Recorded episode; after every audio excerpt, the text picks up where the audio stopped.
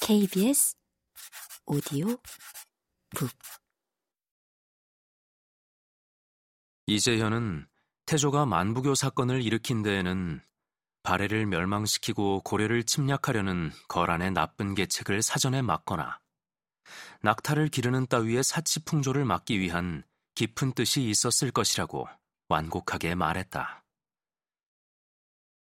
이러한 이재현의 생각은 최승로와 다르지 않았다.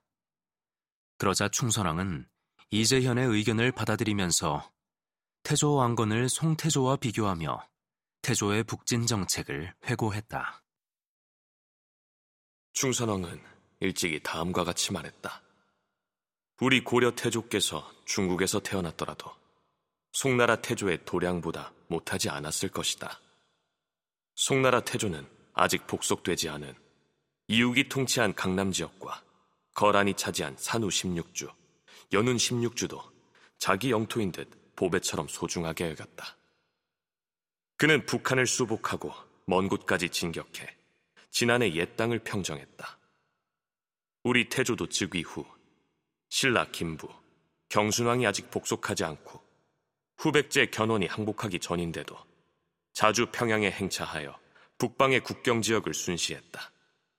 그 뜻은 고구려 동명왕의 옛 땅을 내 집에 대대로 전해온 보배로 생각하고서 반드시 석관하려 한 것이다.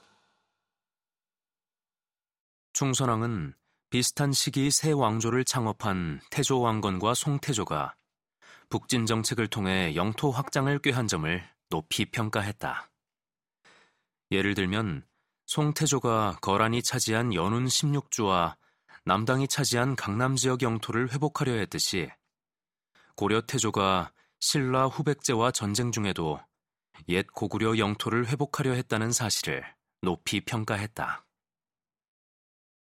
태조 왕건이 거란의 침략을 미리 막기 위해 만부교 사건을 일으켰다는 이재현의 답변을 수용하며 충선왕은 후삼국 전쟁 중에도 고구려 옛 영토를 회복하려 한 태조의 북진 정책을 거론했다.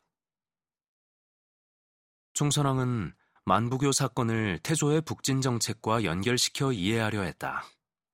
충선왕의 생각은 최승로와 이재현이 만부교 사건을 거란의 침략 의도를 견제한 조치였다고 평가한 것보다 더 적극적인 평가였다. 충선왕은 태조 왕건의 북진 정책과 거란의 영토 확장 정책이 충돌한 상징적인 사건으로 만부교 사건을 인식한 것이다. 현대의 역사가도 충선왕의 견해를 받아들여 만부교 사건을 북진 정책의 하나로 해석했다. 대표적인 예로 변태섭의 평가를 들 수 있다.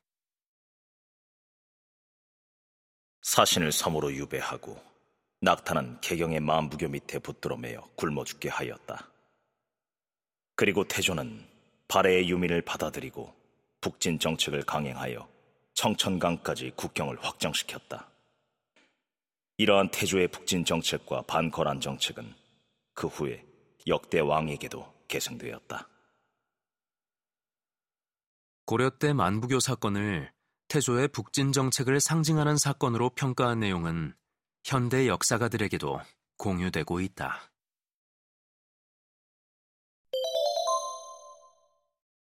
거란의 침략의 빌미를 제공하다. 그러나 동국 통감을 편찬한 조선 전기의 역사가들은 만부교 사건을 다르게 평가했다.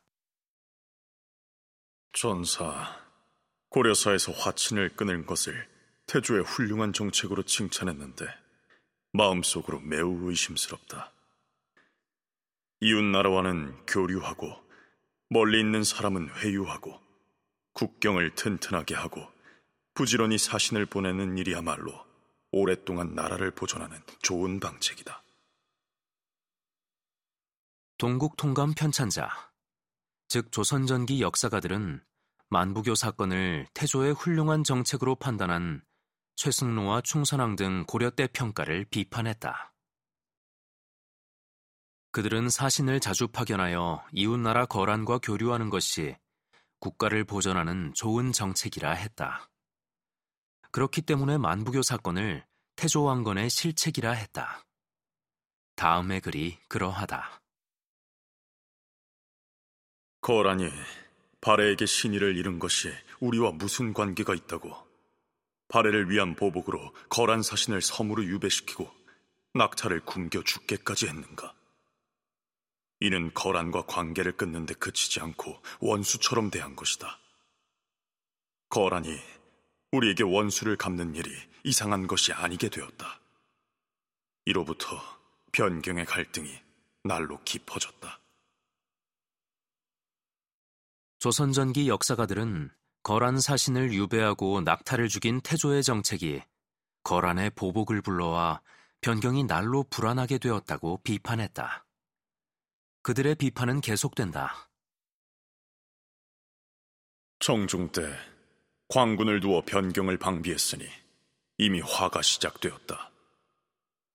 성종 때 거란 소손령이 크게 군사를 일으켜 침입해 땅을 떼어 항복하라며 요구하여 겨우 화친을 청했으나 그 화는 이미 요원의 불길처럼 번져갔다. 현종 때 도성을 보존할 수가 없어서 임금의 수레가 남쪽으로 피난해 나라가 망하지 않았음이 신락 같았으니 그 화가 이미 하늘에 치달았다. 그 연유를 생각해보면 모두 고려 태조가 강한 거란을 대처하는데 그 방도를 잃고 쉽게 화친을 끊었기 때문이다. 그가 남긴 정책의 과오를 한탄할 뿐이다.